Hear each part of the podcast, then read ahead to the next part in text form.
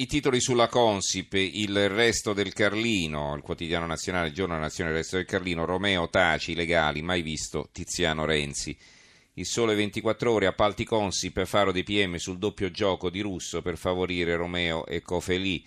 L'immobiliarista napoletano mi hanno fregato, mai visto Tiziano Renzi, al GIP non risponde. MDP, che sarebbero gli scissionisti del Partito Democratico, non voterà la sfiducia del Movimento 5 Stelle a Lotti.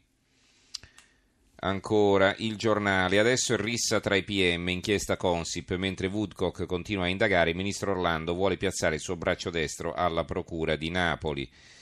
Eh, l'avvenire, inchiesta Consip, Romeo fa sapere mai visto Renzi padre eh, ma non parla al GIP, eh, eh, il fatto quotidiano, l'accusatore Marroni è avvisato, questa è la loro apertura, resta in Consip e deve ritrattare grandi manovre. L'avvocato di Tiziano Renzi lo sentiamo nelle indagini difensive.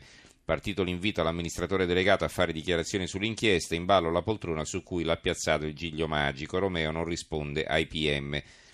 Due titoli di due articoli che si sviluppano all'interno, uno di Daniela Ranieri, La saga dei babbi fa impallidire quella dei Borgia, e un altro di Andrea Scanzi, Andrea Romano, Andrea Romano direttore dell'unità, il Ghedini del renzismo.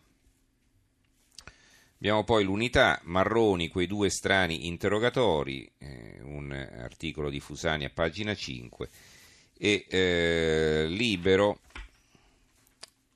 qui eh, c'è una cosa strana, Libero la verità, perché hanno incominciato a litigare domenica due giornali di centrodestra, a scambiarsi accuse. Allora Libero scrive, i soldi di Romeo a Belpietro li ho portati io, la verità di Quagliariello. Gaetano Quagliariello, senatore ex PDL, NCD e ora Idea, conferma i soldi di Romeo arrestato una settimana fa con l'accusa di corruzione li ho girati a Belpietro. Capite cosa vuol dire questo?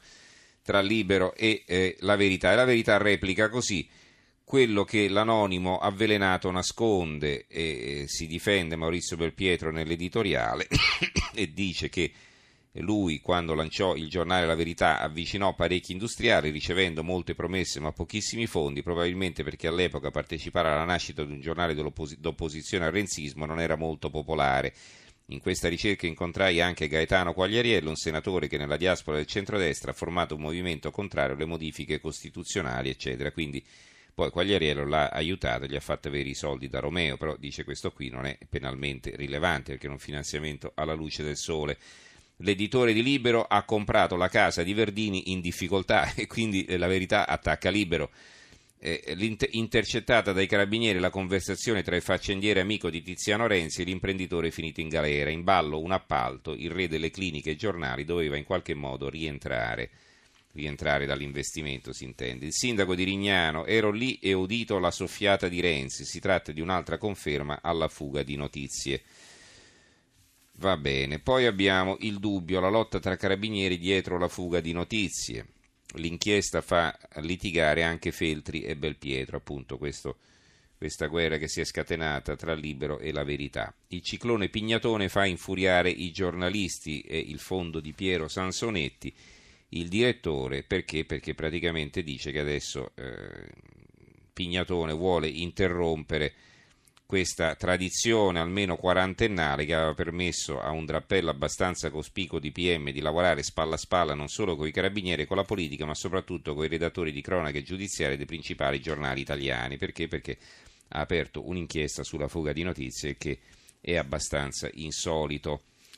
Il foglio difende il padre di Renzi, Fango, Millanteria attacchi la versione di Tiziano Renzi sul caso Consip il tempo, le sette denunce inascoltate sulla Consip, eh, eh, il titolo del, dell'articolo, qui poi abbiamo il fondo di Marco Gorra per grazia ricevuta che invece si incentra sull'imbarazzo il, del PD per il fatto che Forza Italia eh, eh non voterà eh, per, eh, per sfiduciare Lotti e quindi il PD è imbarazzato di questo fatto, dice che facciamo, salviamo Lotti grazie a a Forza Italia e a Berlusconi e quindi non sanno come fare, questo è un po' il senso, eh? non abbiamo tempo per leggerlo.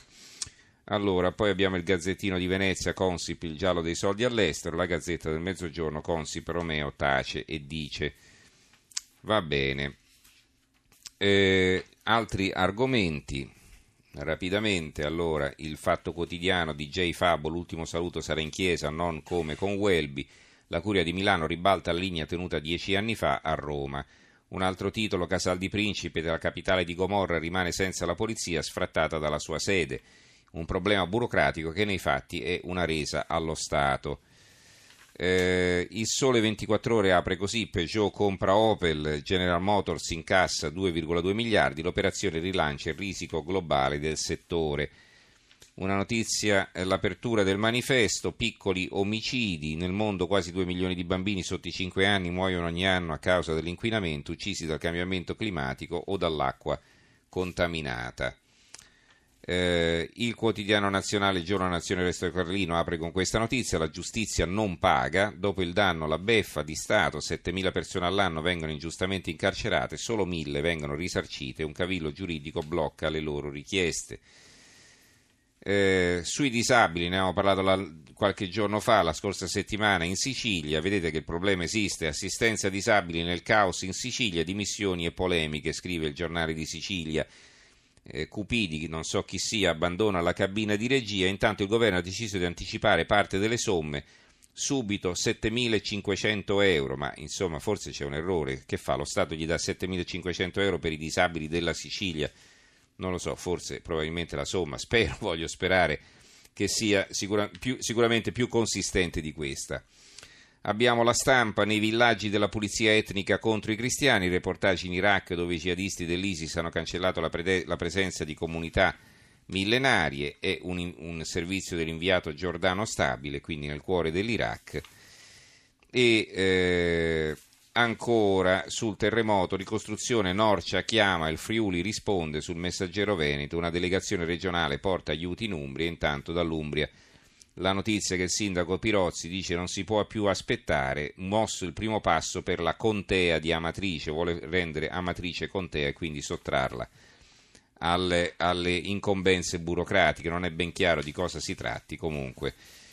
Eh, sul terremoto in Svizzera tutti i giornali, la provincia di Como, la provincia di Lecco eh, hanno titoli su questo argomento, da Venezia sulla nuova di Venezia di Mestre, Ponte di Rialto, altre indagini, chiuso per sette giorni e quindi continua il restauro.